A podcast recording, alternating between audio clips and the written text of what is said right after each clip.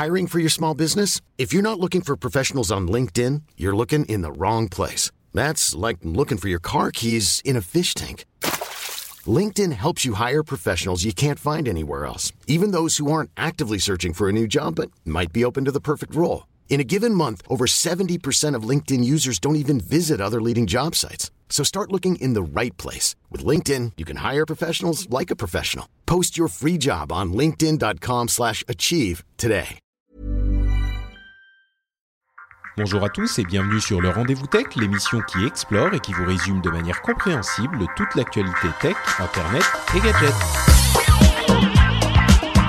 Bonjour à tous et bienvenue sur le Rendez-vous Tech, l'émission où on vous résume toute l'actu tech, internet et gadgets. Toutes les semaines, on se réunit entre amis, dans la bonne humeur, pour vous parler de tout ce qui s'est passé d'important dans l'industrie merveilleuse et si importante de la tech. Je suis Patrick Béja et aujourd'hui j'ai l'immense plaisir de recevoir un Cédric Ingrand euh, semi-malade euh, par la qui a, qui a attrapé la, la comment on dit la plague du CES la euh, La grippe, maladie, la- juste la grippe. CES, oui bon. Pas, pas, pas la peste. la, la juste peste la du grippe. CES, presque Ah ouais, je, pens- je pensais que, le- je pensais que la, la grippe du CES, qu'on appelle la CES flu, c'était du folklore. C'est pas du folklore. Oui, très bien. Ben, tu vas nous raconter toute ton expérience à ce salon incroyable. Et on a aussi le plaisir de recevoir Marion, euh, qui se joint à nous comme tous les mois. Comment ça va, Marion? Bah, la forme, très bien, ravi de discuter CES. Oui, toi, tu as eu l'intelligence de ne pas aller au CES et de donc ne pas tomber malade.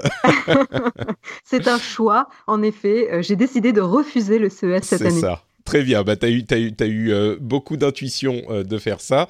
On va donc parler du CES, on va aussi parler d'Amazon et de nouvelles manières de euh, faire de la pub.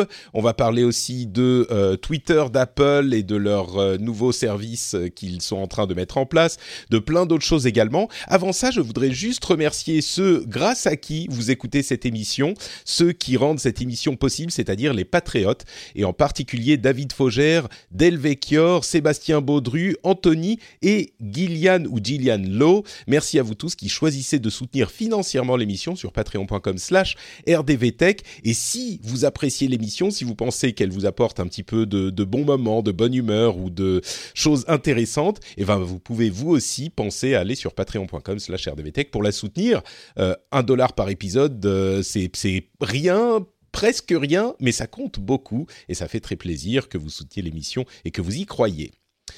Donc on va parler un petit peu du CES. Euh, le CES, bon, euh, pour ceux qui ne le sauraient pas, si vous écoutez l'émission depuis un moment, je pense que vous ne l'ignorez pas, mais c'est le vous- grand si vous salon vivez de dans une l'électronique. caverne. Ouais, c'est ça.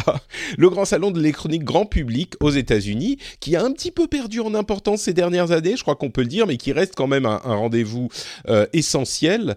Euh, Cédric, toi, tu y es allé plus d'une fois, tu étais cette année. Peut-être d'une manière générale, qu'est-ce que tu as pensé de ce salon, euh, des tendances, euh, ce que tu en retires?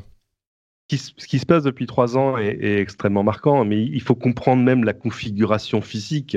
Les gens disent pourquoi c'est à Las Vegas, ça pourrait pas être ailleurs? Ben non, ça pourrait pas être ailleurs, malheureusement. Euh, tout simplement parce que Las Vegas est la seule ville qui a l'infrastructure pour, pour accueillir une chose pareille. C'est un peu comme si tu mettais à, Pa- à Paris un salon qui prenne à la fois euh, la porte de Versailles, euh, Villepinte, tous les espaces d'exposition, les grands hôtels, le reste. Et encore, il nous manquerait, allez, la moitié des hôtels, il faudrait, il faudrait doubler la capacité hôtelière pour y arriver. Euh, donc, ce qui, a, changé vraiment les dernières années, c'est l'explosion des startups. Il y avait toujours ce hall hein, qui se trouve euh, à côté du Venetian, qu'on appelle le Sands, euh, où il y avait, honnêtement, c'était le truc où on allait aller le dernier jour de CES quand on avait 2-3 heures à tuer, où tu allais voir des, revendeurs chinois rigolos qui avaient des gadgets un peu curieux, et puis quelques, quelques géos trouvent tout. Tu vois, un peu comme si tu allais voir le, concours Lépine. Aujourd'hui, c'est là que tu trouves des milliers de startups du monde entier. C'est devenu presque une expo dans l'expo parce que tu peux en fait y passer ta vie sans aller au convention center dans les grands halls pour aller voir euh, toute l'électronique grand public, la télé, la voiture, le reste. Donc c'est euh, c'est devenu malheureusement pour moi en tout cas un salon qui est maintenant presque impossible à voir dans son intégralité. Euh, en tout cas, si tu veux tourner des images, euh, j'en connais. hein, on a des amis qui essayent d'en faire l'intégrale, comme comme Olivier Ezrati, ami et consultant bien connu, qui va publier ses 300 pages de rapport à la fin du mois. Mais il faut être un peu maniaque pour y arriver, quoi. Ouais, il y a des, des publications qui envoient 20-30 journalistes euh, pour essayer d'avoir euh, tout ce qui se passe là-bas, souvent les publications américaines. Alors j'ai tendance à dire qu'il perd en importance. C'est disons qu'il n'y a pas de coup d'éclat, mais il y a quand même des choses intéressantes qui s'y passent. Et puis c'est surtout un, trade show autant qu'un consumer show. C'est là que tous les gens de l'industrie viennent pour euh, trouver des produits, signer des contrats, etc. Euh, ah bah, c'est d'abord un salon professionnel, hein, même si. Euh, C'est-à-dire que c'est pour présenter de l'électronique grand public, mais c'est les professionnels qui vont. C'est pas les, les kidam comme comme nous, enfin comme moi. Ouais, ouais. Historiquement, c'était un salon organisé par l'industrie de l'électronique grand public, donc la télé, la hi le reste, quand ça a démarré il y a 50 ans. Euh, mais pour, euh, c'était même pas un salon, c'était un événement fait pour remercier les, magasins et les revendeurs après la période de Noël, là où évidemment le, plus gros des, ventes se fait. Donc en gros, ils, allaient tous à Las Vegas. On leur montrait vaguement peut-être des ébauches de ce qui allait se profiler pour l'année à venir, mais c'était surtout l'occasion de faire la fête. Ça, ça a vraiment changé. Alors il y a des gens hein, qui vont à CIS pour faire la fête. J'en ai rencontré, mais, moi, ça m'est jamais arrivé. Et c'est mon 15e CIS de suite. Euh, mais euh, non, c'est vraiment devenu tout autre chose. Et c'est d'abord un salon de business. Ce qui, ce qui veut dire que c'est pas toujours une vitrine de l'innovation. C'est-à-dire que tu vas tomber sur des choses pas forcément très intéressantes. Tu vois, tu vas avoir un grand stand d'un type qui ne vend que, par exemple, des platines micro-sillons euh, rigolotes. Bon, c'est pas mal, mais en même temps, il a, il a toute vocation à être là parce que c'est un truc qui se vend. Euh, donc, c'est un salon où, tout ce qui se vend s'expose, en fait. Mais évidemment, avec quand même aussi euh, un rôle, un rôle de vitrine sur, sur l'avenir, comme on l'a vu sur la télé, sur la mobilité et sur tout le reste. Ouais, j'ai tendance à le décrire de manière un petit peu, j'irais jusqu'à dire chiante c'est il y a quand même des choses hyper intéressantes qui s'y passent. Il y a des choses euh, saugrenues euh, qui font les gros titres souvent euh, parce que ça amuse, ça fait rire. Il y a évidemment des trucs comme les, toilettes connectées à, à, l'assistant d'Amazon qui ont fait qu'on a vu mhm. un petit peu partout, dont on se demande encore un petit peu à quoi ça sert, mais bon, pourquoi pas Si, ça peut ça peut pallier un handicap. Oui, par exemple, oui, c'est vrai. Il y a des, des, des, des, moyens de reconfigurer la salle de bain euh, qui se font à la voix, du coup. Mais, mais en fait, la, le truc qui est marrant, c'est pourquoi les intégrer aux toilettes. Tu vois, tu peux mettre euh, un assistant dans la, dans la salle de bain et ça marche aussi bien. Mais bon, à la limite, ça c'est anecdotique. Euh, il y a des choses comme des écrans flexibles euh, qu'on a vu beaucoup aussi, euh, le, des écrans flexibles de, de qualité moyenne pour des téléphones, le fameux Royal FlexPy mhm. qui, bon, est pas convaincant, on va dire. C'est pas forcément la peine qu'on s'attarde dessus très longtemps parce que Samsung va annoncer le sien dans, dans un mois. Ah, si tu veux en dire deux mots quand même? Si, quand même deux mots, euh, parce que ça y est, j'ai pu mettre la main dessus. Moi, mm. j'avais vu que des images jusque-là. On va dire que c'est un bon euh, proof of concept, comme on dit. C'est-à-dire que c'est, regardez, on peut faire un appareil avec un écran flexible euh, qui, qui tient debout, enfin, qui pourrait rendre des services, dont le fait qu'il soit flexible n'est pas, est pas juste un gimmick. maintenant, on va dire que cette implémentation-là, c'est le début. Maintenant, mm. on va mettre ça dans les mains des vrais professionnels. C'est ça. Et donc, Royal a fait ça de, de manière un petit peu hâtive, comme euh, parfois euh, des, des, des, constructeurs chinois le font, et on attend la vraie version avec Samsung qui devrait présenter le sien en février. peut-être. Peut-être, enfin c'est ce qu'on, enfin c'est plus que peut-être, je dirais. On, semble avoir. Ah non non non, c'est vraiment juste peut-être. Ah oui, d'accord. Bon, ah, bah, oui. Moi j'y crois un, peu. Il y a un événement le 20 C'est ça. Et c'est pas là qu'on va le voir. Ah, d'accord. Bon, bah, euh, tu es... plus en pas formé, hein. je peux me tromper, mhm. mais ça en prend pas le chemin. D'accord. Bon, euh, en tout cas, ce qui est sûr, c'est que le 20 février, on va voir le Galaxy S10. Euh, il est possible qu'il ne veuille pas éclipser le S10 avec d'autres appareils. Ça, c'est par exemple, parce que ça, le S10, c'est quand même le truc qu'ils vont vendre cette année. C'est sûr. Euh, bon, donc ça, ça sera euh, pour le mois de février. On a vu aussi euh, beaucoup d'assistants connectés, d'intelligence artificielle, qui, qui, pour le coup s'intègrent à plein de produits. Ça, on pourra en parler aussi. Mais vous savez quoi? Moi, j'ai envie de parler d'un produit un petit peu inattendu. Euh, qui a été un petit peu la star des, à la fois des gros titres, mais en même temps, là, je pense qu'il y a une certaine légitimité. Et c'est un produit dont je suis pas certain qu'on puisse dire que c'est un produit vraiment euh, tech au sens classique, au sens électronique. D'ailleurs, on peut pas dire que c'est un produit tech au sens électronique. Plutôt au sens biotech. Ouais. ouais voilà, c'est une tendance que prend euh, la, la, la, technologie, une tendance claire, la biotechnologie. C'est le steak haché version 2.0 d'une société qui s'appelle Impossible Foods, qui fait un burger avec de la viande sans viande, enfin avec euh, du, steak qui n'est pas du steak, c'est euh, des produits qui sont entièrement euh, vegan, donc faits à, à, partir de produits végétaux. Le premier avait été présenté il y a euh, un ou deux ans, je ne sais plus exactement, et le deuxième, donc la version 2.0, euh, d'après tous les retours qu'on en a eu, est extrêmement convaincant, c'est bon, ça a de la texture, même euh, pour les détails euh, un petit peu, euh, comment dire, dégoûtants. Il y a même une, ils ont réussi à recréer le sang de la viande qui est cuite mmh. comme il faut. Mmh. non mais on, rigole, mais c'est important. Il, faut dire qu'on enregistre cette émission à l'heure du déjeuner, donc tout à coup ça. forcément tout ça être très fin. mais ils ont même fait une version steak tartare en fait incroyable. Euh... Une consoeur a testé, moi j'ai pas testé, et qui dit c'était assez convaincant dans l'ensemble.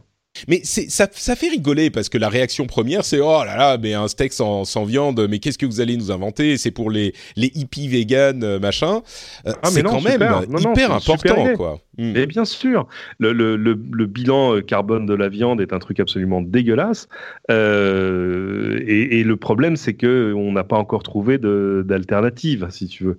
Euh, on essaye depuis longtemps hein, tu vois tous les steaks de soja etc mais faut, faut avoir quand même un esprit militant pour se taper un steak de soja en disant bah ouais c'est c'est comme un steak. euh, ça, donc, peut, ça euh, peut être bon, mais effectivement si on cherche à remplacer euh, voilà. la viande pour des gens qui sont pas des, des vegans convaincus mais qui se disent bah, pourquoi pas si vous me proposez un truc qui est aussi bien euh, et qui est pas de la viande, à la limite, je pourrais me laisser tenter. Euh, je suis sûr qu'il y a plein de gens qui, qui diraient à ah, moi la viande sans viande jamais de la vie, mais il y, a une question d'empreinte carbone, il y a une question de souffrance des animaux. Enfin, il y a plein de, de ah, problèmes a, que ça pourrait bien résoudre. Sûr. Il faut, il faut une fois dans sa vie prendre l'autoroute entre Los Angeles et San Francisco, la I-5 qui va du nord vers le sud, et euh, pas la route côtière, hein, juste l'autoroute qui traverse autour de, au, travers du, désert de Californie. Et là, vous passez euh, au, travers de d'espèces de, de giga fermes.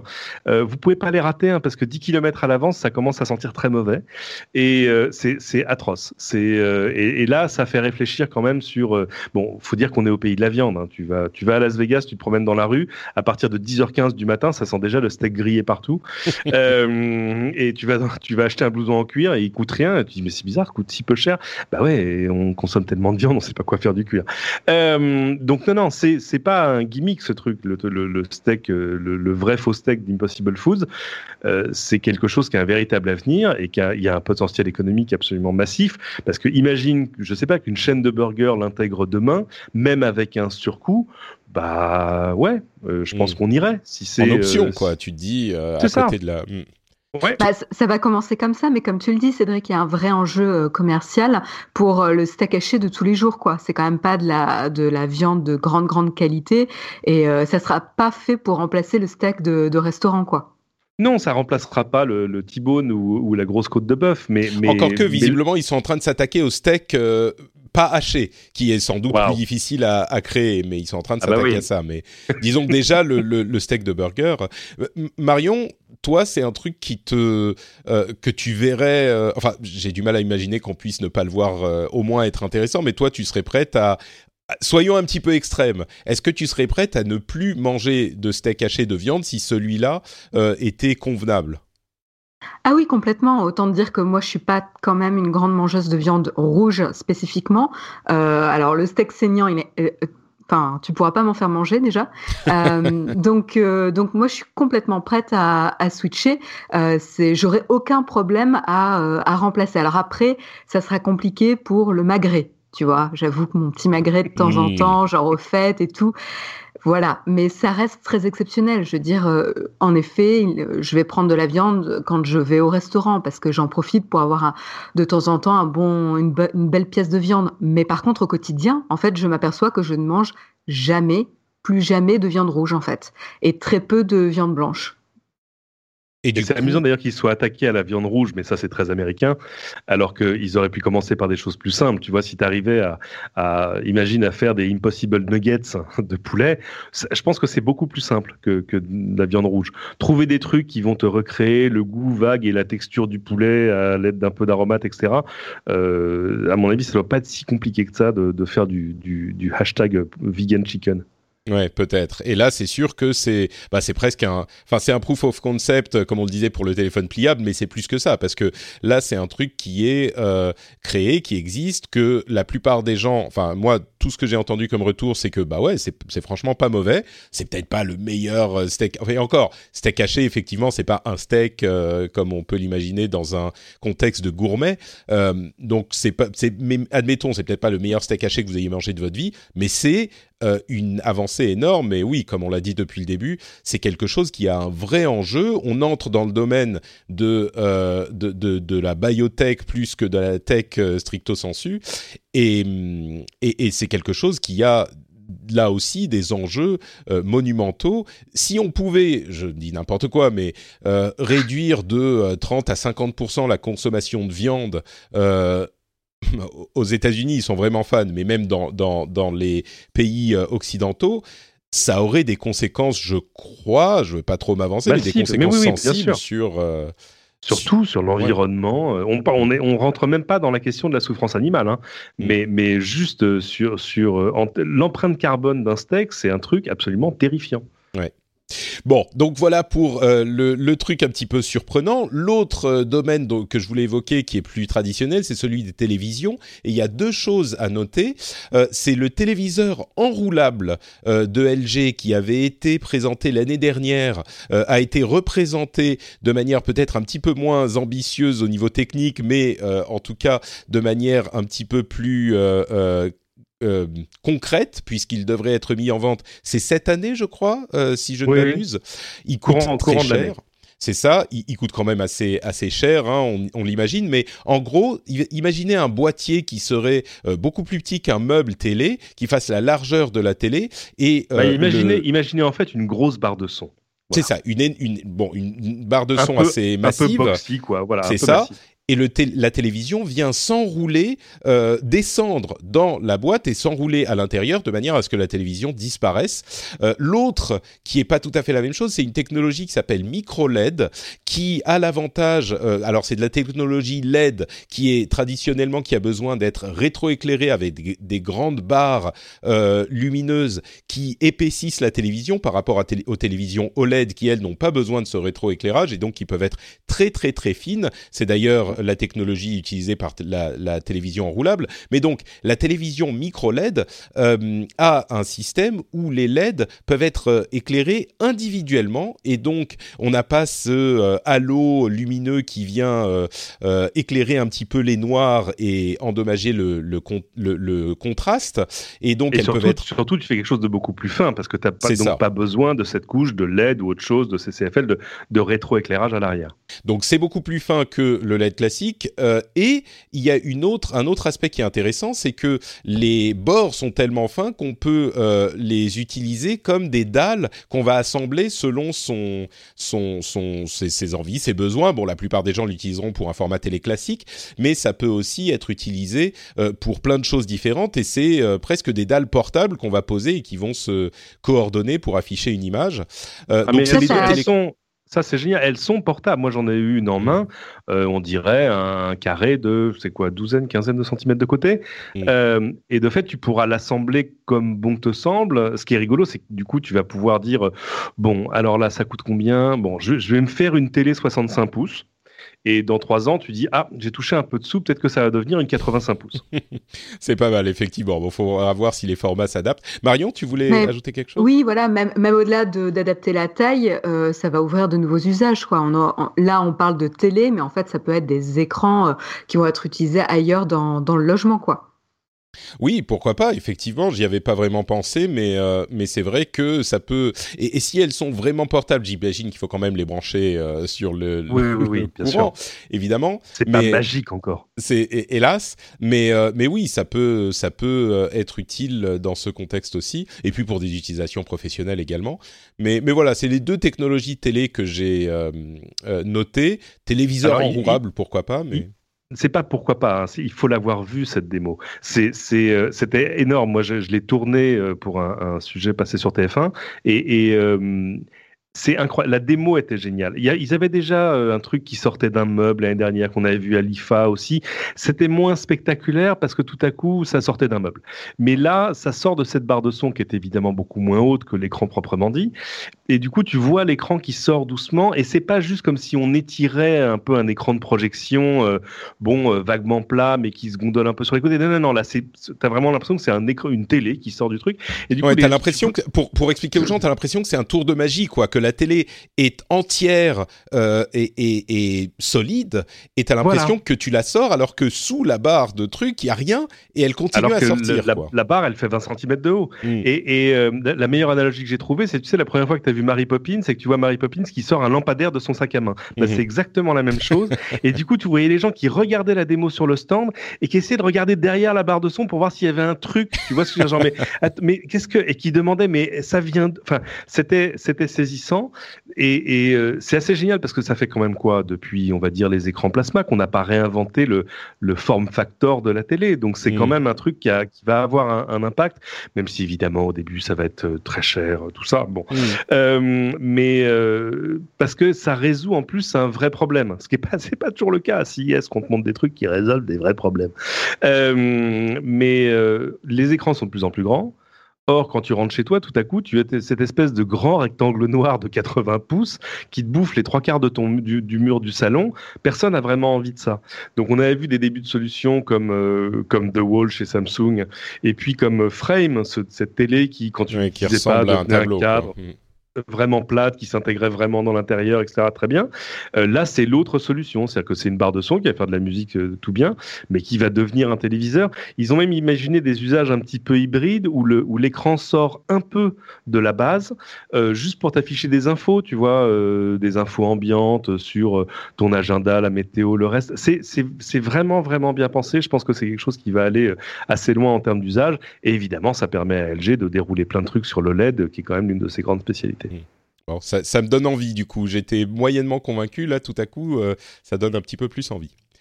Euh, D'autres choses à noter du CES euh, Marion, je sais pas si tu as oh vu des trucs qui t'ont... Ah, bon, euh, Cédric a l'air de vouloir... Il y était, donc... mais je sais pas, Marion, s'il y a des choses qui t'ont marqué, ou alors on laisse Cédric nous régaler de ses, euh, bah écoute, euh, normalement j'ai toujours quelque chose qui, qui attire mon attention, mais en fait j'étais, je l'ai trouvé assez faible euh, cette année. Euh, faut dire que moi je suis pas, enfin je suis pas forcément passionnée des télés, j'en ai pas d'ailleurs, euh, donc c'est pas un, secteur qui m'intéresse particulièrement. au niveau de la santé, il y avait moins de moins d'éléments dont on parlait cette année. Il y a eu le, le, petit scandale sur le, le, prix décerné au vibromasseur qui a ensuite été enlevé. Ça j'ai trouvé ça un, un petit peu stupide de la part du du CES. Euh, ça montre un petit peu les mentalités, mais, euh, mais ah bah, non. L'Amérique puritaine, oui. Non, mais au-delà de l'Amérique puritaine, non. Euh, il y a des choses liées au sexe au CES, donc. oui, oui, il y avait des, démos de. Qu'est-ce qu'il y avait? Il y avait une appli de, de striptease virtuelle que les gens pouvaient essayer. Mmh. Voilà. Ouais, ouais, non, non, pour le plaisir des hommes, ça, on y est. Hein. Par contre, pour le plaisir des femmes, là, on n'y est pas. Mais non, mais il faut, faut, quand même le reconnaître, quoi. Non, non, très clairement. Oui, oui, non, mais c'est vrai, tu as raison. Oui. Ça, moi, ça me stupéfie en 2019, quoi. Mais, euh, mais à part ça, tu vois, non, j'ai pas, j'ai pas craqué sur quoi que ce soit. Donc, du coup, ça m'intéresse d'avoir euh, l'avis de Cédric. Bah, vas-y. ah, bah, il y avait je sais même pas par où commencer. L'autre chose en fait la plus la plus marquante pour moi, c'est que euh, il y, a, y, a, un hall qu'on appelle le hall nord euh, au Convention Center où là aussi c'est un truc où tu fais un passage rapide parce que normalement c'est pas très intéressant, qui est le hall de, de l'automobile. Euh, en gros, pendant des années, tu, tu pouvais t'orienter au son parce que c'est là que tu avais tous les fabricants de hi-fi pour pour bagnoles, etc. En gros, c'est le truc où tu allais chercher un, un, gros subwoofer, tu vois, de 1500 watts pour ton pick-up. donc c'était rigolo, mais assez limité. Et ce hall a été complètement maintenant phagocyté par euh, d'abord des constructeurs automobiles qui avant n'étaient pas vraiment là, euh, et puis toutes les plateformes de, du futur de la mobilité, j'ai envie de dire, c'est-à-dire de la voiture autonome, de à quoi va ressembler la mobilité de demain, euh, les voitures partagées, etc. Et c'est si ce truc trace l'avenir, et il n'y a aucune raison de penser qu'il ne le trace pas, les choses vont aller beaucoup beaucoup plus vite qu'on l'imagine. C'était saisissant. Et, et c'est rigolo parce que ça devient une espèce de salon dans le salon où les gens se battent même sur les plateformes, un peu comme dans les vieux salons d'informatique, où tu vois, tu avais euh, Intel d'un côté, AMD de l'autre, qui avait le plus rapide des processeurs.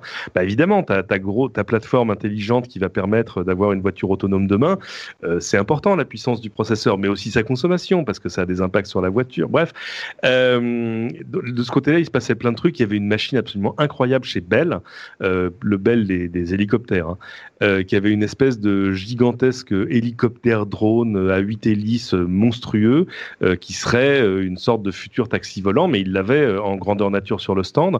Et là, tu étais dans la science-fiction la vraie, c'est-à-dire que c'est des choses que tu avais vues dans, dans Ultron ou dans des choses de ce genre. Mais, mais est-ce que c'est des trucs qui, est-ce que là, on n'est pas un petit peu dans le concept justement qui verra pas le jour dans l'utilisation commerciale ah non, non, non, réelle? Ah non, non, là c'est très très sérieux. Ils ont pas, ils sont pas juste fait plaisir avec euh, un peu comme un constructeur ferait un concept car. Mm. Non, non, ça ils l'ont conçu euh, avec euh, avec Thales pour les systèmes de vol. Avec non, non, non, là c'est le prototype d'une chose qui va vraiment arriver. Ils ont beaucoup trop investi pour que ce soit pas un vrai produit. Et il y avait ça et avec là encore dans une autre zone où on n'allait pas avant, plein de choses sur euh, les villes intelligentes, là encore sur la mobilité, sur euh toute l'électrification. Enfin, c'est là, là on, on, commençait à vraiment dessiner un, on n'était plus dans le gadget du tout, on commençait à vraiment dessiner une sorte de, futur désirable. Euh, J'ai vu une boîte belge, par exemple, qui a commencé déjà en France à déployer euh, des, des, chargeurs dans certaines grandes stations-service euh, sur les autoroutes et qui, a des, qui ont déjà à l'intérieur une technologie qui va te permettre de regagner 80% de batterie sur ta voiture électrique en 10 minutes. Et là, tu te dis, tout à coup, tu résous un des problèmes, en tout cas dans l'esprit du, du, conducteur, qui est de dire, ah oui, mais c'est compliqué si je peux pas prendre, mmh. etc. Alors, les, les, technologies arrivent, il faut que tout ça soit déployé, mais mais euh, il y avait des choses. C'est-à-dire qu'on n'y est pas encore mmh. vraiment dans le concret au quotidien pour tous les consommateurs, mais ce que tu dis, c'est que ça s'approche vraiment, ça devient euh, perceptible, ça devient sensible. Enfin, on arrive ah, presque oui, à le toucher. Ce sont, quoi. ce sont des vrais produits. Euh, C'est-à-dire que ça y est, ça arrive vraiment. Et puis avec des plein de choses aussi sur sur la résilience. J'ai une start-up le nom m'échappe malheureusement, euh, qui montrait, alors là, pas du tout pour le client habituel du CES, mais plutôt pour les pays du Sud ou pour le pour l'Afrique, euh, des systèmes simples pour avoir deux petits panneaux solaires chez toi, pour avoir de la lumière la nuit et recharger ton smartphone. Ça a l'air bête, mais il y a plein de coins en Afrique où pour recharger ton smartphone, il faut que tu ailles payer quelqu'un qui a de l'électricité. Mmh. Euh, donc donc voilà, il y avait il y avait plein de choses de cet ordre-là. Et alors sur la santé, c'est devenu le premier rayon de l'objet connecté en, en, en général, ce qui pose plein de questions sur, euh, euh, enfin, ce qui est très positif sur, j'ai envie de dire, la, santé personnalisée et la surveillance, l'autosurveillance de sa santé sur le long terme, la détection de, de grandes affections, etc. Moi, j'ai deux exemples qui me viennent en tête.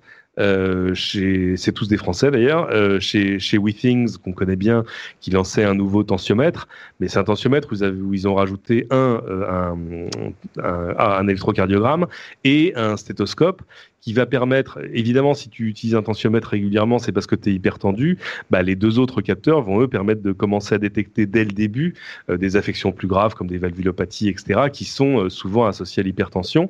Et alors de l'autre côté, et ça j'ai trouvé ça un peu plus, je sais pas, intéressant, mais qui me pose plein de questions, euh, Digitsol qui font des semelles connectées, ce qui est une façon simple de dire des semelles dans lesquelles on a intégré des capteurs. Et avant, c'était un truc simple qui, qui fournissait par exemple pour les sportifs, ce qui a du sens, avec des capteurs de mouvement dans les semelles, etc. Et là-dessus, ils en ont fait un modèle totalement médical qui va permettre, au travers de l'analyse de ta démarche, de, de détecter un des changements dans ta démarche ou même des démarches pathologiques entre guillemets qui vont permettre de détecter un début d'arthrite, voire même un Parkinson ou de, de ce genre de choses. Et euh, c'est intéressant parce qu'on voit qu'on est en train de dessiner là aussi un avenir où chacun sera peut-être un peu plus responsable de l'autosurveillance de sa santé, euh, sous, sous la coupe quand même d'un médecin qui pourrait en recevoir les données, bref, euh, et, et, avec des pistes thérapeutiques simples parce que c'est un truc, le composant pèse 7 grammes, enfin je veux dire sur la, sur, mmh. sur la durée ça coûte pas très cher, mais, mais non, là sur les objets connectés, clairement c'est la santé qui a gagné parce que... Ouais. Parce que c'est ce qui intéresse les gens. Et ça leur parle, et en, et en, plus, il y a des intérêts économiques énormes en jeu qui, qui poussent tous vers ce genre de solution. Oui, on arrive dans des, à des solutions euh, concrètes. il, y avait, il parlait dans, euh, dans This Week in Tech euh, du, du, capteur que tu poses sur ton abdomen et qui, qui t'indique le taux de remplissage de ta vessie. Euh, ce qui est, alors là encore, ça peut faire euh, sourire euh, avant qu'on pense aux, utilisations, mais effectivement pour des personnes qui sont incontinentes, en particulier des personnes âgées, qui sont d'ailleurs un marché très juteux auquel s'intéressent de nombreuses sociétés, mais, mais, mais donc souvent l'incontinence vient du fait que les personnes souvent âgés n'arrivent plus à détecter le, taux de remplissage de la vessie et donc ils mmh. savent pas quand elle est trop pleine et donc ils sont obligés de porter des couches. Là effectivement, euh, tu as un capteur que tu poses sur ton sur ton abdomen et qui t'indique, bah forcément comme pour tout sur ton app, euh, sur ton smartphone, genre euh, alerte, votre vessie est remplie à 70%, il serait peut-être temps de commencer à aller faire pipi, à penser d'aller faire pipi. Effectivement, ce genre de choses, c'est des applications concrètes qui commencent à arriver. C'est de la biotech en fait même si c'est encore assez électronique. Donc, Très intéressant. Ça, pose, sur la santé, ça pose toujours plein de questions parce que euh, il y avait une des choses qui était présentée qui était un, un petit appareil d'échographie à brancher directement sur son smartphone. Il y a déjà eu plusieurs tentatives en ce sens. Euh, bon, il coûte quand même 2000 dollars, donc c'est pas euh, c'est pas un truc que tu vas acheter, c'est pas un achat d'impulsion. Mais et on dit bah oui, ça permettrait de surveiller des maladies cardiaques. Alors c'est vrai que ça permettrait de faire de la télémédecine de manière assez simple, mais évidemment l'un des exemples qu'il montrait, c'était une future maman en train de regarder l'intérieur de son ventre pour regarder son bébé euh, toute la sainte journée. Et là, tu tombes dans un truc qui commence à ressembler à un début de fausse bonne idée, euh, parce qu'évidemment, j'imagine le pauvre gynécologue obstétricien qui suit Madame sur le long cours et qui va recevoir quatre appels par semaine en disant je comprends pas, je vois plus ça. Et pourquoi est-ce que parce que le problème c'est que c'est pas parce que tu as un appareil d'échographie dans la main que tu deviens obstétricien ou, mmh. radiologue. Euh, c'est-à-dire que c'est quand même ou radiologue. Oui, oui, oui, au, sens, bien sûr, au, sens unisexe du, terme. Oui, oui, non, mais je comprends, oui, bien sûr. Euh, mais euh, c'est pas parce que tout à coup tu as l'appareil en main que tu deviens, que tu as l'expertise du praticien. Et, et, et, tout à coup, c'est vrai qu'on donne des outils qui vont produire plein de données que tu n'as pas forcément l'expertise pour analyser. Mais c'est vrai qu'il y a des applications qui vont avec et qui elles vont te donner un avertissement euh, pour te dire hm, là, ce serait pas mal que j'envoie ces données à votre médecin pour qu'il vous donne un avis. Ouais, ouais. Bah c'est une tendance effectivement euh, qu'on note depuis plusieurs années et là ça commence à se concrétiser. Donc euh. bon, petit tour intéressant du CES. Il y aurait sans doute beaucoup d'autres choses à dire, euh, mais je crois qu'on a on a fait le tour des choses qui étaient vraiment marquantes. il y avait plein de choses vraiment plus ordinateur centrés, des des Lenovo qui fait une sorte de surface de Microsoft un petit peu moins cher. Il y a des des écrans hyper larges, genre 49 pouces incurvés qui fait deux écrans l'un à côté de l'autre. Ah oui, des, moniteurs. Oui, pardon, des moniteurs, excuse-moi. pour. Euh, je l'ai vu, il est, il est sublimissime. Ouais, Ça, ça, me donne un petit peu envie tout à coup. Mais ça donne envie quand tu fais du montage. Ça aussi, oui. Et tu peux même brancher deux ordinateurs différents sur le même écran, un de chaque côté. C'est euh, l'une des motivations de l'innovation à CIS, c'est because why not. C'est un petit peu ça, ouais. bon, parlons un petit peu d'Amazon. Tiens, euh, il y a une collection d'informations, euh, mais il y en a deux en particulier qui m'ont marqué là encore. La première, c'est euh, un nouveau type de publicité qu'Amazon a imaginé, qui est à la fois génial par son inventivité et inquiétant par euh, bah, son inventivité aussi finalement. C'est un programme qui est en phase de test, en phase de de test pilote chez Amazon, qui propose à euh, certaines marques d'envoyer à ses clients, donc aux clients d'Amazon, des euh, échantillons gratuits et, de les envoyer gratuitement en fonction de leur historique d'achat. Euh, euh, c'est-à-dire qu'ils déterminent en fonction de l'historique d'achat des produits euh, qui pourraient les intéresser. Ils proposent à cette, certaines marques donc de payer Amazon pour envoyer ces produits, ces échantillons gratuitement aux clients qui pourraient être intéressés. Alors je l'ai présenté comme de la pub dès le début, donc euh, évidemment on pense au, fait que c'est de la pub, mais en tant que consommateur, on reçoit un truc gratuit de, je sais pas, n'importe quelle marque, Unilever, euh, Dieu sait qui, euh, et on reçoit un truc gratuit dans sa boîte aux lettres, envoyé par Amazon, on se dit ah bah tiens j'ai reçu un petit cadeau gratuitement, on pense pas forcément que c'est de la pub. En même temps, bah c'est pas mal, ça peut nous faire découvrir des produits qui pourraient nous intéresser ou même nous être utiles. C'est bien ou c'est pas bien Je vais me tourner vers Marion euh, puisqu'elle était un petit peu moins euh, euh, présente dans les discussions sur le CES. Dis-nous, explique-nous si c'est bien ou pas bien cette nouvelle forme de entre guillemets pub. Dis-nous tout parce que moi je sais pas. c'est très très très bien pour Amazon. Ok, super. ah, pour Amazon, ok, t'as précisé, effectivement. Euh, évidemment. En fait, euh, d'abord, c'est pas vraiment innovant. Euh, c'est plutôt l'association euh, d'une technique assez traditionnelle qui est de distribuer des échantillons avec la donnée que qu'a Amazon, que possède Amazon sur la, la consommation et les achats de ses utilisateurs. Ça, c'est assez redoutable, mais il n'y a rien vraiment euh, d'innovant ou j'ai peut-être raté quelque chose, mais il n'y a vraiment rien d'innovant. C'est quand même quelque chose. C'est des choses qui se font déjà, oui. Voilà, qui, qui, se sont fait, qui se font depuis pas mal d'années, enfin des années, des dizaines d'années. C'est assez traditionnel. On le voit encore aujourd'hui. Enfin, si tu vas dans une parfumerie, tu ressors avec euh, tes produits plus des échantillons. Toujours. là, ils les envoient. Euh, bah, mais, la, euh, la différence peut-être, c'est euh, cet aspect, bah, encore une fois, ce qui fait tourner le monde aujourd'hui, cet aspect data et données privées, dont Amazon a une quantité absolument euh, monumentale sur ses utilisateurs. C'est là la différence en fait, c'est la mmh. qualification euh, des utilisateurs. Hein. Ils vont être capables de cibler très précisément si tu es euh, plus propice à aimer euh, des échantillons de café que des échantillons euh, de chocolat en poudre par exemple. Ouais. Euh, voilà, moi ils vont pas m'envoyer de café par exemple, ils vont potentiellement m'envoyer du thé. Enfin, c'est vraiment euh, assez intéressant et c'est une stratégie redoutable. Je suis assez étonnée d'ailleurs qu'il n'ait pas essayé de le mettre en place avant mais, euh, mais là, euh, c'est une stratégie qui peut faire peur, et à mon avis, qui doit faire peur euh, à Google et, et Facebook notamment. Bah, tu, oui, tu sinon dis... c'est du, du, produit physique, donc c'est quand même oui. plus. Euh, c'est un truc où Amazon a, a, un avantage très net. Vous l'avez dit, hein, la nouveauté c'est le ciblage. Euh, Jusque-là, si tu étais, je sais pas, Procter et Gamble et que tu voulais envoyer des échantillons de ta nouvelle lessive, tu pouvais le faire au travers de la poste en ciblant un quartier ou une ville, par exemple. Mais euh, là, évidemment, même acheter des, le... acheter des fichiers clients euh, de différents, euh, de ouais. différents, différentes provenances. De, oui, c'est ça, ou, ou de, de, revendeurs, ou de, bien sûr. Ou de, magasins, de, de supermarché euh, chez qui tu mmh. as ta carte euh, euh, d'abonnement qui te donne 2%, mais ça, c'était déjà de la collection de données, en fait. Du... Planning for your next trip? Elevate your travel style with Quince. Quince has all the jet-setting essentials you'll want for your next getaway, like European linen, premium luggage options, buttery soft Italian leather bags, and so much more. And is all priced at 50 to 80% less than similar brands.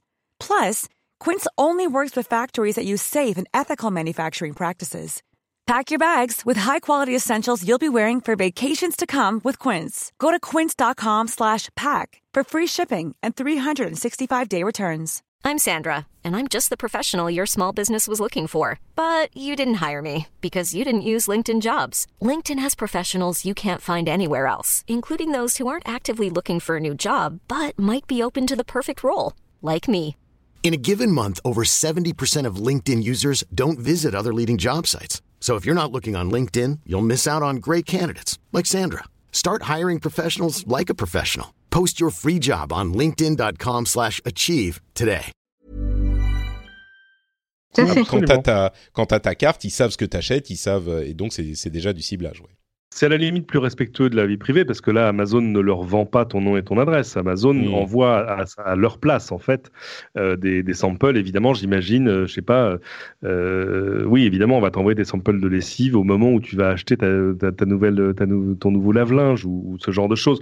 Donc, c'est normal. De fait, ça tape aussi dans un truc qui est pas juste un ciblage, euh, tu vois, sur ton âge, là où tu habites, la composition de ton foyer, etc., mais sur l'historique de tes achats. Et, euh, et ça, ça c'est vrai que c'est une mais il faut pas oublier qu'Amazon est, est l'une maintenant des euh, quoi 4, 5, 6 plus grandes régies publicitaires au monde, ouais. au travers des liens sponsors qui vendent sur leur propre site. Donc, donc c'est pas, c'est assez logique. Moi, j'ai vu autre chose là aujourd'hui même, quelqu'un qui a reçu un colis Amazon chez lui sur lequel il y a de la pub imprimée. euh, et là aussi, on peut pas imaginer que ce soit pas un truc ciblé de la part d'Amazon. Donc c'est ouais. euh, c'est assez finaux. Je pense qu'ils sont en train d'explorer euh, des nouvelles euh, sources de revenus. Moi, je, honnêtement, ça me gêne pas fort. Ouais, c'est marrant, c'est le genre d'initiative dont on se dit, euh, une fois qu'on les a vus, mais évidemment, comment se fait-il, comme tu le disais Marion, comment se fait-il qu'il n'y ait pas pensé plus tôt? C'est Enfin, peut-être pas comment se fait-il, mais c'est surprenant. Et, et ça, ça, ça a beaucoup de sens. Euh, Bon, une autre chose dont, que je voulais évoquer pour Amazon, il y a d'autres choses dont on pourrait parler. Le fait qu'ils sont en train de lancer avec IMDb la base de données du cinéma et de la télé, euh, qui, possède, qui, est en train de lancer un service euh, de streaming comme on en connaît beaucoup, mais celui-là, il est gratuit, financé par de la pub. Il n'y a pas beaucoup de films euh, aujourd'hui, mais on, imagine que ça va grandir. C'est un petit peu une alternative à euh, Amazon Prime Video. Et ils sont aussi en train de développer un, ou d'explorer en tout cas un service de streaming de jeux vidéo. Alors euh, on commence à plus les compter le nombre de sociétés qui sont en train de développer des, offres de streaming de jeux vidéo. Et ça on pourra en parler. Bah, je suis sûr dans le dans le rendez-vous jeu notamment euh, parce que c'est pas 100% tech, mais euh, c'est quelque chose qui est en train de se se, se, de, de, grossir énormément comme euh, nouveau type de service là où j'aimerais qu'on s'arrête une seconde, c'est sur le divorce de Jeff et Mackenzie Bezos. Euh, et quand j'ai vu ces titres, je me suis dit ah ben encore des trucs euh, un petit peu people. Euh, qu'est-ce qu'on s'en moque de du fait qu'ils qu'ils divorcent Enfin, on s'en moque pas, mais bon, c'est très triste pour eux. Mais est-ce que ça a vraiment une une, une implication sur l'industrie de la tech? Eh ben en fait, en y réfléchissant une seconde et demie, comme ça m'arrive parfois de le faire, c'est vrai que le divorce en particulier aux États-Unis, euh, est parfois un petit peu un petit peu compliqué à gérer et les euh, les, les, possessions euh, du couple sont dans la plupart des États divisées en deux parts égales. Mhm si aujourd'hui Jeff Bezos était l'un des hommes les plus riches du monde et surtout, c'est là que ça devient intéressant au-delà de la question de la richesse, euh, avait une part importante d'Amazon, de, peut-être qu'après le divorce, alors on sait pas exactement, les, on connaît pas les détails, mais peut-être qu'après le divorce, il perdrait un peu de contrôle sur Amazon. Est-ce que c'est euh, un scénario envisageable, ça? Ah, totalement. S'il est forcé de partager ses actions, euh, oui, bien sûr. D'autant plus que euh, euh, sa femme euh, était l'un des premiers employés d'Amazon. ils ont, alors, il est possible qu'ils aient un accord prénuptial qui règle ce, problème entre guillemets. Mais, mais oui, je voulais. Il n'y a pas grand-chose à discuter là-dessus, mais je voulais le mentionner parce que c'est vrai que c'est un truc auquel on pense pas forcément. Et Jeff Bezos risque de, de perdre un petit peu de son influence sur Amazon. J'imagine qu'ils vont trouver un accord pour gérer les choses autrement. Mais bon, peut-être. Oui, parce qu'elle n'a peut-être pas forcément très envie de juste rester, rentrer au bord d'Amazon ou d'y rester. Enfin, j'essaie de voir combien. Euh, combien Bezos a d'actions Amazon. Je crois qu'il a quelque chose comme 16% de. Oui, c'est ça. C'est quand même c'est une société cotée. Il ne reste pas énormément. Ça, ça transforme pas, à mon avis, le, la, la gouvernance d'Amazon. Mais euh, non, mais peut-être l'influence de Bezos, quoi. Oui, euh, bon, donc voilà pour la petite partie Amazon. On va faire une petite... Ah oui, alors je voudrais vous parler de euh, la pub et du fait que moi en fait je me suis rendu compte que je, je vis sans pub quasiment. Euh, J'en ai fait un petit édito sur euh, Patreon, donc si vous voulez en savoir un petit peu plus, euh, à, passer et que vous êtes patriote bien sûr, passez sur Patreon et regardez un petit peu ce que ça donne. Mais je me suis rendu compte que je regarde plus la télé, je paye pour YouTube, je regarde Amazon et je paye pour un certain nombre de sites que je, je fréquente régulièrement et donc j'ai quasiment plus de pubs traditionnelles on va dire. Et je, développe l'idée dans, mon édito, mais surtout, ce qui est intéressant, c'est qu'on en a parlé un petit peu avec les, patriotes, et on s'est rendu compte qu'il y avait plein de gens qui regardaient de moins en moins la télé, voire plus du tout la télé, et qui s'en portaient euh, très bien. J'imagine que ça te fait verser une petite larme, ça, euh, Cédric, puisque tu, tu travailles à la télé. Mais, Je euh, pense. mais mais c'est marrant de se rendre compte que euh, quand on, organise sa vie d'une certaine manière, en fait, la pub qui est pourtant omniprésente euh, et dont on parle tout le temps dans cette émission, et, eh, eh ben, on n'y est plus énormément confronté. Alors, il y a les bannières, il y a les échantillons gratuits qu'on reçoit d'Amazon ou les pubs imprimées sur les paquets. Euh, il y a évidemment des, formes de ciblage et de pub. Mais moi, je m'étais pas rendu compte à quel point la pub est absente de mon quotidien. C'était, je crois, en lançant une page YouTube sans être logué, et donc j'avais pas mon abonnement euh, YouTube Premium qui était activé, et donc j'avais une pub et j'ai été horrifié, quoi. Genre, mais qu'est-ce que c'est que ce truc? Euh, Bref, on en parle dans l'édito euh, sur Patreon, et ce qui me donne l'occasion de vous rappeler que cette émission fonctionne grâce au soutien des patriotes, et que sans eux, bah, l'émission n'existerait sans doute plus aujourd'hui peut-être, je pense, en tout cas pas sous cette forme. Et donc, si vous l'appréciez, si ce dont on a parlé vous a surpris, vous a intéressé, eh ben pensez-y, devenez euh, patriote, euh, passez sur patreon.com/rdvtech. Le lien est dans les notes de l'émission et vous pouvez soutenir l'émission vous aussi. Ça fait euh, plaisir. Je peux vous assurer que non seulement vous serez vous serez heureux de soutenir l'émission, mais d'après mes sources bien informées, ça rend en plus de ça beaucoup plus beau. Alors c'est des témoignages anecdotiques, mais euh, moi je leur fais confiance, donc euh, vraiment aucune raison de se priver. D'où ça vient ça? Écoute, tu sais, parfois tu te lances dans des, phrases euh, quand tu es en train de parler, comme ça, dans, l'émission. Tu sais pas très bien où elles vont te mener. Et ben là, c'est là qu'elle m'a mené. Et je trouve que finalement, le résultat est plutôt pas mal. tiens, quelques news et rumeurs avant de, de conclure l'émission. Twitter est en train d'implémenter différents changements dont on a les détails euh, chez de, quelques testeurs pour rendre euh, l'utilisation de Twitter plus conversationnelle et plus euh, facile à suivre selon leurs termes ou leurs envies. Est-ce que vous pensez qu'on a besoin de changer un petit peu Twitter pour le, rendre plus conversationnel ou est-ce que ça va juste ajouter au, bordel ambiant et aux engueulades? Euh, je, pose la question, je sais pas, à Marion, euh, toi je sais que tu es sur Twitter, bon remarque Cédric aussi, mais... Bah, euh, je pense que moi j'en ai pas particulièrement besoin, ou je ne sais pas que j'en ai besoin, mais Twitter, lui, a besoin de changer. ils ont... non mais ils ont des vrais problèmes d'engagement. Ils ont des vrais problèmes d'engagement et de, et de croissance d'utilisateurs. Donc, donc voilà, ils ont un problème à résoudre. Ils peuvent pas rester dans, dans l'état actuel. C'est vrai que Twitter change assez peu depuis quelques années. Le produit est quand même assez euh, euh, statique. Il y a quelques trucs qui changent de temps en temps, genre ils, euh, ils allongent la durée des tweets, mais ils évoluent pas énormément. On a presque l'impression qu'ils ont peur de faire évoluer les choses. Et, là, c'est un changement significatif. Il y a des, choses comme du threading, donc on peut suivre les fils de différentes conversations un petit peu plus facilement, comme sur un forum. Il faudra voir à ce que ça complique pas trop l'utilisation, le, mais c'est ce qui est pas trop mal foutu, c'est que on voit les choses comme on les voit aujourd'hui, et si on veut rentrer dans une conversation, c'est un petit peu plus facile à suivre. C'est vrai qu'aujourd'hui, c'est pas tout à fait le cas. Donc, moi, je pense que ça pourrait être intéressant euh, pour euh, essayer de, faire en sorte que les tweets soient un tout petit peu moins des réponses sanguines à des choses, et peut-être suivre une conversation un petit peu plus euh, réfléchie sur certains sujets. Ça pourrait être intéressant, sans forcément transformer Twitter en une sorte de forum trop complexe, quoi. Mais ce qui est intéressant, c'est qu'ils observent justement l'usage des, utilisateurs.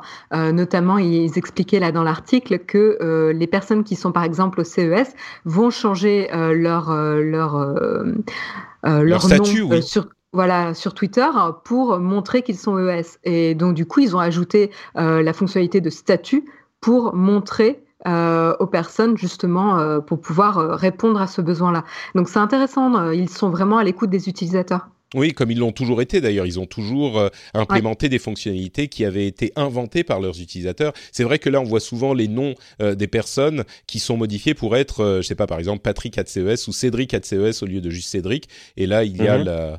la, le, statut qui viendrait, qui est un truc qui a été inventé il y a très longtemps pour d'autres usages, mais qui viendrait complémenter là. C'est ça exactement. mais c'était aussi sur Facebook. Il y avait le statut à l'époque. Bref, Vidéolan euh, arrive à 3 milliards de téléchargements, est arrivé à 3 milliards de téléchargements. Vidéolan, c'est un logiciel open source qui est un lecteur de vidéos euh, qui est très utilisé euh, dans le monde, comme l'indique le nombre de téléchargements. Là où c'est encore plus intéressant, c'est que comme on en parlait la semaine dernière, Apple est en train d'ajouter, ou en tout cas de, tisser des partenariats avec de nombreux industriels pour ajouter AirPlay, donc sa fonction de streaming vidéo à euh, des télévisions, on en parlait la semaine dernière, et Videolan va aussi euh, implémenter AirPlay, AirPlay 2, y compris sur Android, ce qui fait que AirPlay de euh, Apple va arriver sur Android, ce qui nous remet. Alors d'une part, Videolan, c'est un super logiciel que je vous recommande, open source, super bien. mais Apple est, vraiment en train d'indiquer cette orientation vers les services, dont l'un des services serait le service télé, dont on dont on entend parler depuis longtemps, le service de, streaming de vidéos dont on entend parler depuis longtemps, et qui s'ouvrirait un petit peu plus que simplement au matériel Apple. Euh, ou en tout cas qui pourrait aller du matériel Apple à d'autres euh, matériels. Et, Tim Cook a d'ailleurs parlé à, à l'animateur de Mad Money, une émission américaine. Euh, en indiquant que d'une part ils, ont, ils vont lancer de nouveaux services au pluriel en 2019 et euh, disant que le secteur médical était un secteur très important pour eux et qu'il allait espérait vraiment le marquer au cours des années à venir. Mais mettons le secteur médical de côté, on en reparlera certainement euh, à, un moment. Euh, c'est sûr que beaucoup de gens indiquent que euh, Apple, pour euh, continuer à, être aussi importante qu'aujourd'hui, va devoir euh, beaucoup plus miser sur les services. Et tout ce qu'on voit semble indiquer que c'est le cas. Je sais pas s'il y a énormément de choses à commenter là-dessus, mais bon, AirPlay. Si, un petit peu juste un truc, un truc sur Vidéoland parce que c'est amusant, ils avaient un stand à CIS, euh, ce, qui leur a permis de, de, dire à plein de Français, bah, bah ouais, on est Français. euh, les gens, tu vois, des gens qui utilisent VLC depuis toujours, aucune idée du fait que c'était français. Et en plus, ils ont bien synchronisé leur truc parce qu'ils sont arrivés du coup à fêter en direct sur le stand le 3 milliardième téléchargement. Ça, c'était euh, excellent quand même. Hein. C'était absolument excellent. Euh, ils ont fait un très joli affichage avec plein de tablettes de trucs. C'était du bricolage, mais tout ça était dans le génie. Enfin, c'est VLC, quoi. Euh, moi, j'ai discuté avec eux. C'est, extraordinaire. C'est qu'en fait, c'est une association, mais qui gagne de l'argent. Et on va dire, bah, comment? Mais au travers des donations des entreprises qui l'utilisent. Et, et là, tu retrouves euh, la fine fleur de, de tout le monde. Ça va de l'entreprise qui m'emploie, à TF1, où nous, on a VLC dans un coin en marque blanche qui permet de regarder sur son PC euh, toute la télé, la télé interne et le reste. mais il m'expliquait que SpaceX, par exemple, les utilise pour toutes les retransmissions internes de ce qui se passe, euh, des transmissions d'images à partir des fusées, etc. Pourquoi? Bah Parce que c'est open source, parce que les codecs sont vachement bien faits, euh, parce que c'est un outil simple que n'importe qui peut à peu près maîtriser. Euh, donc c'est quand même une espèce de couteau suisse de la vidéo absolument génial que tout le monde utilise. c'est une vraie belle réussite française absolument magnifique. Mais écoute, je, je, suis heureux que tu aies pris le temps de préciser la chose. Euh, je vais te. Et quant, au, et quant au nouveau service d'Apple, bah, on, verra, mais, euh, enfin tout ça est tout ça était on, a toujours l'impression d'être en droit d'en attendre plus d'Apple et, là c'est un peu décevant. Écoute, euh, ils ont visiblement euh, produit le prochain film de Sofia Coppola avec Bill Murray et rien que ça, tu vois, euh, pour moi, c'est ça vaut absolument euh, tous les déboires d'Apple qui l'ont poussé à se diriger vers le vers les services. Euh, étant un, un, méga fan de Lost in Translation, je me dis que ce film-là, qui s'appelle On the Rocks, chez Apple, va évidemment me pousser à m'abonner. Ah, depuis, depuis le temps qu'on entend parler de leur, de leur service de vidéo, ils font vraiment monter les, les attentes quand même, hein, les, ah bah, les espoirs. C'est sûr, bah, c'est un service de plus, mais c'est le service d'Apple, donc il va forcément falloir qu'il y ait une certaine. Euh, je ne sais pas comment ils vont l'approcher d'ailleurs, parce que l'offre premium ça caractérise Apple et l'offre premium dans un service euh, de streaming vidéo, tu peux pas faire que des films d'auteur poète poète quoi.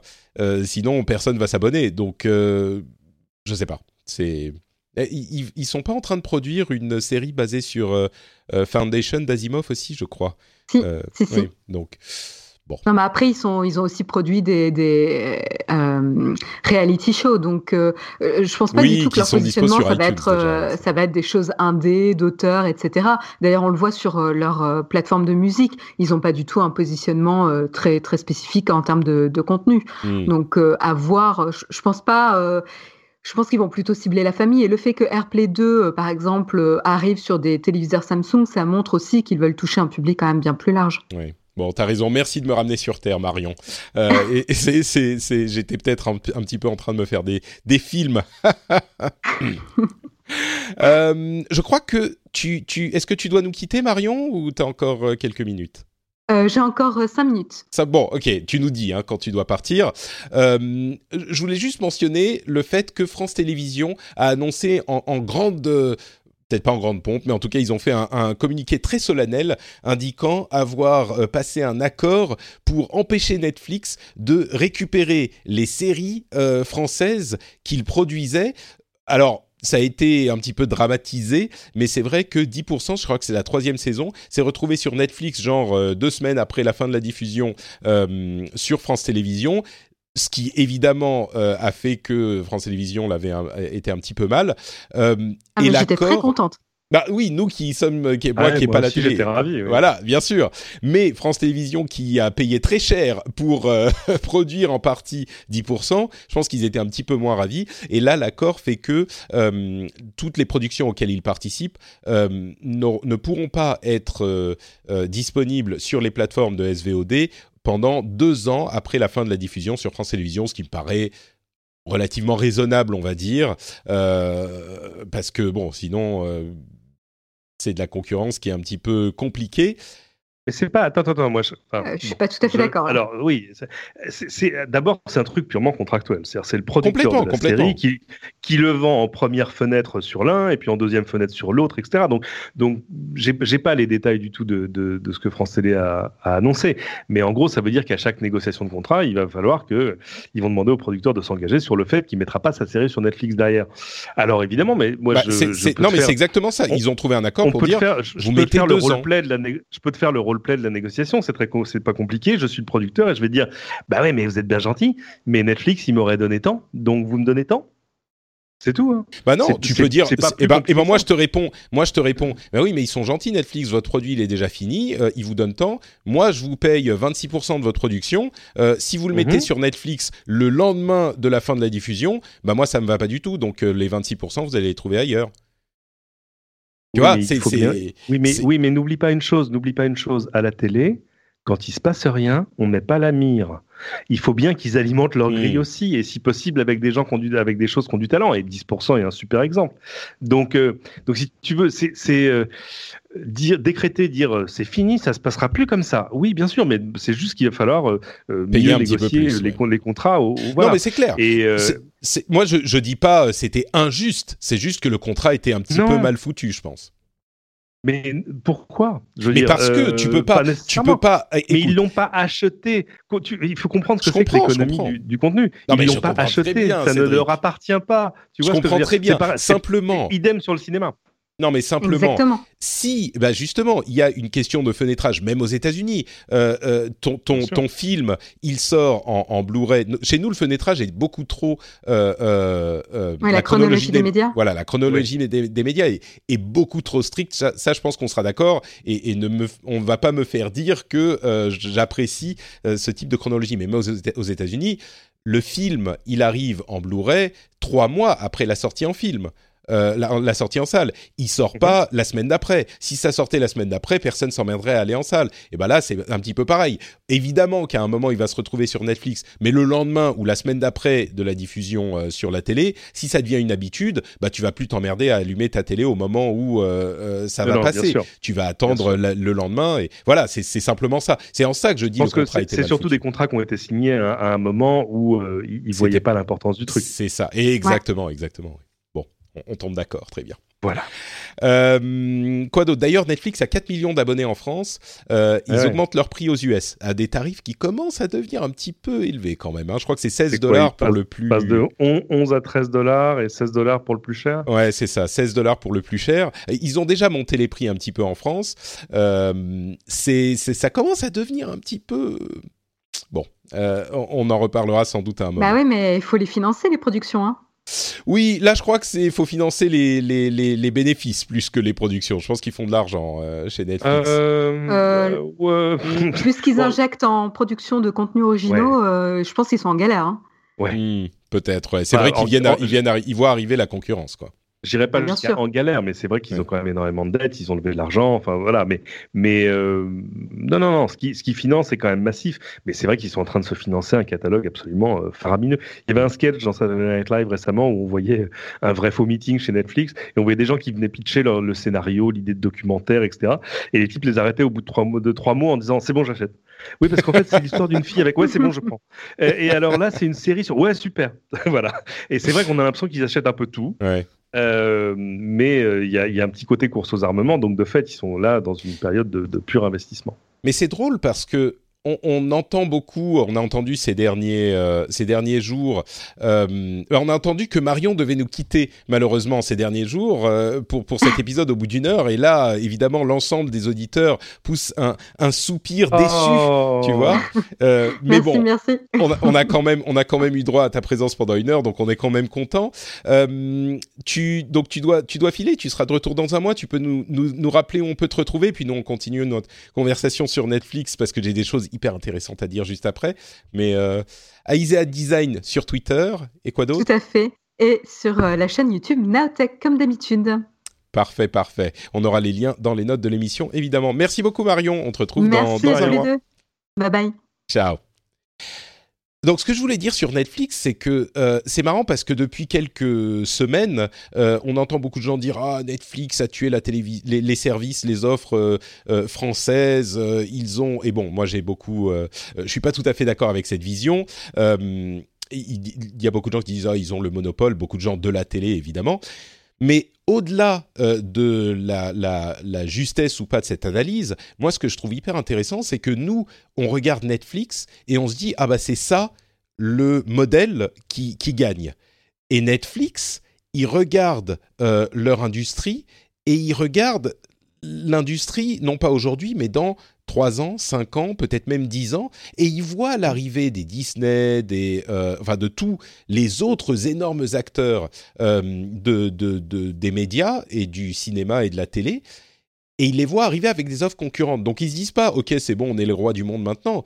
Euh, comme voit un petit peu l'industrie en France et dit ah bah regardez Netflix et les rois du monde ils sont tellement dominants qu'ils nous étouffent encore une fois je suis pas tout à fait d'accord avec cette vision Euh, mais Netflix regarde euh, à, à 5-10 ans et c'est pour ça qu'ils emmagasinent tellement de contenu parce qu'ils savent qu'ils vont plus rien avoir de chez Disney, ils vont plus rien avoir de chez personne Bien et sûr. donc ils ont besoin de devenir. Euh, je sais plus quel était l'équivalent. Il y avait quelqu'un qui disait on a besoin de devenir Google avant que Google ne devienne nous et c'était un truc genre je sais plus Tesla ou je sais plus qui. Netflix a besoin de devenir Disney avant que Disney ne devienne Net- Netflix. Euh, et et c'est une vision qui est complètement différente. Ouais, bien sûr. Euh, mais ils savent parce qu'évidemment, eux, ils sont pas, euh, ils sont pas nés comme des comme des producteurs de contenu. Mais en même temps, du coup, ça leur évite d'avoir le défaut du producteur de contenu qui pense d'abord au précaré qu'il a déjà, C'est ça. euh, ce qui est toujours un frein à l'innovation, ce qui est normal. Euh, donc après, est-ce que à la fin de la foire, mais là, il faut décider quand est-ce que la foire s'arrête. À la fin de la foire, est-ce que c'est ont gagné Je sais pas. Mais, euh, mais jusque-là, ils s'en sortent pas mal. Faut, même Mm. s'il faut, faut refaire l'historique de Netflix, hein, tout, tout a pas été euh, si rose tout le temps. Ça, ils ont Ah quand même eu une, vie compliquée au début. hein. Euh, bon, quelques petites news rapides pour terminer. Euh, Lime, les, les, les trottinettes euh, électriques, a dû interrompre son service en Suisse parce que visiblement, pour une raison inconnue, les trottinettes s'arrêtaient en plein trajet. Et, Ah, et donc, ça. c'est oui, c'est on en rigole, mais ça peut être hyper dangereux. T'imagines ta trottinette s'arrête, genre elle, elle freine direct et tu te retrouves euh, valdingué euh, au, au, au milieu de la route, ou au milieu du passage. Euh, c'est pas drôle du tout, mais bon, visiblement c'était un problème. Enfin, on savait pas exactement de quoi il s'agit, mais euh, c'est c'est si nos amis suisses utilisaient Lime, bah et maintenant vous pouvez plus parce qu'il y a eu ce problème en Suisse spécifiquement. C'est bizarre. Est-ce que c'était un hack? De, de, de- Hmm. d'acteurs malveillants qui voulaient donner une mauvaise réputation à Lime. Hmm. Il fut un temps, je crois que c'était en Angleterre, il y avait un problème avec certaines voitures BMW, je ne sais plus dans quelle région exactement, et où euh, à chaque fois qu'une BMW de modèle récent et haut de gamme passait euh, sur le même col de la même montagne, la voiture s'éteignait. Et Oh. c'était un mystère absolu. C'est-à-dire que, euh, et évidemment, pas les possesseurs qui, qui, qui ont compris que c'était un truc systématique. Ils comprenaient juste qu'ils avaient une panne inexplicable. C'est le dépanneur du coin qui, quand même, au bout de la cinquième, a dit mais il y a, il y a un problème. C'est quoi toutes ces BM série 16, 6, 7 ou 8, je me souviens plus, euh, qui s'arrêtent euh, et que je suis forcé de dépanner. Enfin, et en fait, il s'est aperçu que c'était, il y avait euh, non loin de là une station d'observation de la NSA. euh, qui devait communiquer avec autre chose par un truc qui devait être un faisceau. Et euh, alors évidemment, ils sont allés taper à la porte en disant Excusez-moi, mais quelle fréquence vous avez? On leur a dit euh, pas, euh, Sortez d'ici, monsieur. Donc c'est genre Non, non, nous n'avons rien à vous dire. Mais voilà, enfin, tu sais, tous les bugs sont possibles. hein. C'est Oui. le, le brouillard électromagnétique, c'est une réalité. Bon bah maintenant vous savez que euh, les raisons pour lesquelles la raison pour laquelle Lime, les trottinettes Lime s'arrêtent en Suisse, c'est qu'il y a des euh, bureaux de la NSA qui communiquent. Non, pas nécessairement, mais. Non mais si, on a bien ça peut compris. être plein de c'est pas, ce que je voulais dire. le, un, un autre truc intéressant à propos de hacking, euh, Pawn to Own, qui est un, un, un c'est un salon ou c'est je sais même plus c'est une organisation c'est euh, non c'est un concours c'est bien ça voilà c'est un concours euh, ils ont euh, c'est un concours en fait où les des hackers essayent de trouver des failles sur un certain type de produit euh, spécifiquement et là ils vont essayer de trouver des failles sur le, le, le- la Tesla Model 3 Euh, alors on pourrait dire oh là là les hackers ils sont méchants ils vont essayer de, de pourrir les Model 3 Euh, c'est pas du tout euh, comme ça que c'est vu par les gens qui respectent un petit peu le, le- la question de la sécurité. C'est qu'au contraire, ça permet de trouver, de lever les lièvres, euh, de trouver les problèmes et de les réparer ensuite, puisque c'est euh, bien sûr euh, euh, euh, indiqué, c'est communiqué au constructeur et c'est quelque, c'est une pratique qui est hyper importante pour la sécurité justement, d'avoir des hackers qui euh, scrutent vos, vos systèmes et qui vous disent là où ça va pas souvent vous les récompensez financièrement euh, parce que sinon ils vont donner les, ces informations à des acteurs un petit peu moins bienveillants, on va dire. Ouais, parce qu'en plus, il faut voir ce que tu arrives à faire à distance à une Tesla. Enfin, je veux dire, avec les outils euh, livrés avec, j'ai envie de dire. Euh, Il y, une- il y a une fonction, il y a deux fonctions merveilleuses. Il y en a une qui te permet de faire sortir la voiture de son point de stationnement toute seule sans que tu rentres à l'intérieur. Euh, et même de la faire rouler, bon, au pas, hein, vraiment très, très, très, très lentement. Euh, et voire même de, de te suivre, ce qui est toujours un truc rigolo. Il y a des, il y a des vidéos très drôles sur Internet. Euh, donc, oui, c'est, oui, ça, ça pose des questions. Elle en est où d'ailleurs la tienne? Euh, J'attends que le modèle suivant, je vous raconte pas ma life, euh, arrive chez nous. Le suivant, c'est celui qui a une batterie de, capacité moyenne, parce que sur la modèle 3, euh, Tesla a arrêté d'exprimer la capacité des batteries en kilowattheure, euh, juste parce que l'équivalence avec les modèles précédents fonctionnerait pas. C'est-à-dire qu'en fait, des batteries plus petites sur la modèle 3 sont plus efficaces que les plus grosses batteries des modèles précédents. Mais donc j'attends que celle-là sorte. Euh, et là, là, je pense que je pense que je craquerai. Surtout que maintenant, il y a des crédits euh, ahurissants pour acheter des voitures électriques à moins d'un pour cent d'intérêt, euh, où tu peux choisir de, de la payer sur 9 ans si tu as envie. Enfin, donc tout à coup, ça te revient moins cher que ce que ça t'économise en diesel à peu de choses près. Hmm. Bah c'est ce qu'il faut hein, pour que. Bah, c'est l'idée, mais pour une voiture qui est quand même pas une voiture basique basique. Tu vois. Euh, Microsoft a commencé visiblement, d'après certaines rumeurs, à travailler euh, au fait d'adapter Windows à des appareils euh, pliables ou avec deux écrans. Alors c'est intéressant parce qu'on parle d'appareils d'appareils pli- pliables depuis un moment, et puis c'est surtout intéressant parce qu'il y a le fameux projet Andromeda, je crois, qui Mhm. serait un héritier du courrier d'il y a plusieurs Ah. années, euh, Ah. que, que dont, dont- dont la mort euh, C'était euh, magnifique. prématurée, oui, a, a- a attristé l'ensemble de l'industrie tech. Ah ouais. Euh, donc ça serait en train de revenir. En tout cas, Windows euh, serait en cours d'adaptation à ces, à ces doubles écrans, à ces écrans pliables. Euh, donc encore un, un indice que ça pourrait arriver. Moi, Et je veux juste que enfin- Courrier revienne, mais ça, c'est pas. Je sais que c'est pas possible. Bon, c'est Andromeda, ça sera peut-être un courrier amélioré, quoi. Alors, tapez Microsoft Courrier sur, euh, sur, euh, sur Google pour voir à quoi ressemblait ce qui était l'ébauche d'un début d'idée de prototype d'assistant personnel. Enfin, c'était aussi révolutionnaire que, euh, que le Newton d'Apple quand le Newton est arrivé. Oui. Peut-être aussi euh, tout à fait aussi inadapté que le Newton l'était. C'est hein, mais- ça exactement, c'est ça qui est intéressant et c'est pour ça que je me dis euh, peut-être que le Andromeda sera euh, quelque chose d'un petit peu plus fini, quoi, d'un petit peu plus euh, euh, utilisable que ne l'aurait été le courrier. Bon, on saura jamais. Euh, dernière news, euh, à moitié blague, euh, le, le, le post, la photo la plus populaire de l'histoire sur Instagram est une photo d'un œuf qui a été posté il y a quelques jours et qui a éclipsé la photo de, de naissance de Kylie Jenner, qui est une célébrité aux États-Unis. Paraît-il. Euh, Mhm. Paraît-il, oui. Euh, on ne sait pas très bien pourquoi. Et c'est une photo d'un œuf. Elle a aujourd'hui 44 millions de likes, euh, comparé à, je sais plus, 15 ou 20 millions pour le, le bébé. C'est alors, je crois que c'est facile de s'en moquer et de se dire ah mais pourquoi est-ce que les gens aiment un œuf et c'est je comprends ce type de réaction. C'est juste une photo euh, d'un œuf, quoi. C'est un, œuf sur un fond blanc. Euh, et, le compte s'appelle World Record Egg. Donc, euh, et il a maintenant 6 millions de followers. C'est, à mon sens, c'est une illustration parfaite. Il y a plusieurs personnes qui l'ont dit, mais, j'y souscris. Une illustration parfaite de la nature complètement aléatoire du net et de ce qui est et des memes et de ce qui est populaire sur Internet. Il y a, je suis convaincu qu'il y a eu euh, des, dizaines, des centaines de personnes qui ont créé un compte à la con, euh, qui ont posté une image débile et qui se sont dit ouais, euh, faisons parce que le message sur cette image c'est établissons un record du monde avec la photo la plus likée d'Instagram. voyons si on peut y arriver et, et ça a marché.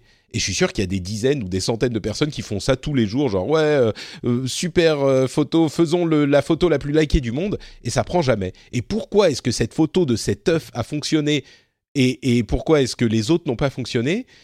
Il y a sûrement une raison, ou plusieurs, ou un million, ou des facteurs, des flux concordants mais on ne sait pas. oui, c'est ça, des choses qui ont accéléré les, choses en termes de partage ou des choses qui ont mieux accroché dans, dans les algorithmes de, de visibilité des posts d'Instagram, que sais-je encore, ou quelqu'un chez Instagram qui a dit, ouais, allez, c'est vachement rigolo, on va le pousser en avant, mais, mais euh, d'autant qu'aujourd'hui, évidemment, c'est talonné par la photo d'un citron vert qui aimerait bien rattraper l'œuf. Ah oui, j'ai pas vu le citron vert, d'accord. Ah, mais t'es pas au courant, mec. Mmh, euh, mais, euh, mais tout ça, est-ce que vraiment tout ça vaut qu'on y perde du temps?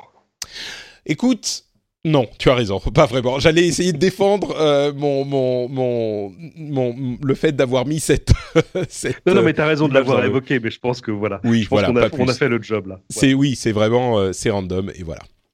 Euh, bah écoute, c'était justement le, dernier euh, sujet que je voulais évoquer. Donc, euh, je pense qu'on arrive à la fin de cette émission. Est-ce que tu veux nous dire où on peut te retrouver si les auditeurs se sentent frustrés par la, la durée trop courte?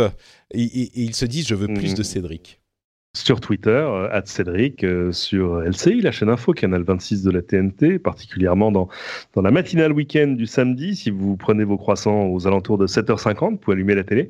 Et, et puis sur lci.fr tout le temps. Magnifique. Pour ma part, c'est Note Patrick sur Twitter, Facebook et Instagram. Euh, vous pouvez également retrouver cette émission sur frenchspin.com et vous pouvez euh, nous soutenir en allant sur iTunes par exemple et en laissant un commentaire comme l'a fait Cinegero qui a aussi laissé un commentaire sur le rendez-vous jeu, c'est très gentil de sa part. Et il nous dit indispensable, responsable IT, je le conseille à tous mes collaborateurs ainsi qu'aux collègues non IT, euh, non IT afin de se tenir informés des dernières technologies, tendances et news de la tech, je le recommande chaudement. À l'époque dans laquelle nous vivons tout le monde est confronté aux technologies de dans sa vie quotidienne et le rendez-vous tech est un excellent moyen de connaître et appréhender le monde tech dans lequel on vit sans se prendre la tête. Merci beaucoup à Cinegero qui a laissé ce commentaire sur iTunes en Belgique. C'est l'un des moyens avec lequel vous pouvez nous aider et nous soutenir. Euh, vous pouvez aussi, bah, comme il le dit, en parler à vos amis, parler de l'émission à vos amis et euh, leur expliquer que ça permet de comprendre les choses importantes qui se passent autour de nous sans se prendre la tête, dans la bonne humeur. Franchement, si vous n'avez pas souri au moins une ou deux fois dans cet épisode, je ne sais pas d'où vous venez. Euh, et si vous avez souri, euh, peut-être que cet épisode et l'émission en général vous plaisent pas mal et vous vous dites, allez, c'est le début de l'année, euh, on va prendre des bonnes résolutions, on va soutenir le rendez-vous tech. Hop, je vais sur patreon.com/slash rdvtech et euh, je donne un euh, ou deux ou trois dollars par épisode, le prix d'un café, le prix d'une chocolatine ou de ce genre de choses. Voilà, ça vous économise une fois par semaine, ce qui vous fera grossir et ça vous permet de soutenir l'émission. Franchement. Moi, je dis, euh, vous pouvez y aller, ça serait une bonne action tout à fait admirable. Bon, euh, en tout cas, je vous remercie beaucoup de nous avoir écoutés et on se donne rendez-vous dans une semaine pour un nouvel épisode. Merci Cédric et merci à Marion. Ciao à tous.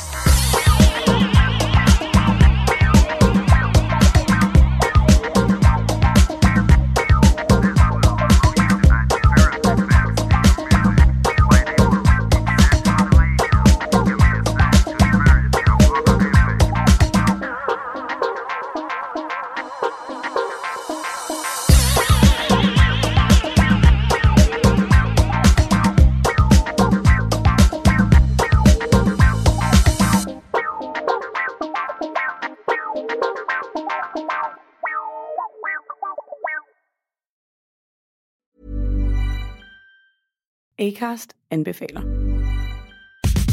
Mit navn er Anders Morgenthaler. Over for mig sidder Roald Bergmann. Vi har lavet en ny podcast, der hedder Dopaminklubben. Og Dopaminklubben er en klub, hvor ADHD er fucking sjovt, og hvor det griner. Det behøver ikke at være super alvorligt. Vi er skide trætte af alle de der podcasts, der forklarer mig nederen der. Vi gør grin med vores ADHD. Mulig ADHD. Ja, vi udreder mig, fordi nogen siger, at jeg har det. Jeg ved det ikke rigtigt, det finder vi ud af. Vi har i hvert fald lavet vedmål. Ind og lyt til Dopaminklubben. Hver uge udkommer vi. Der laver vi sjov og spas med at have den her vidunderlige dopaminmangel.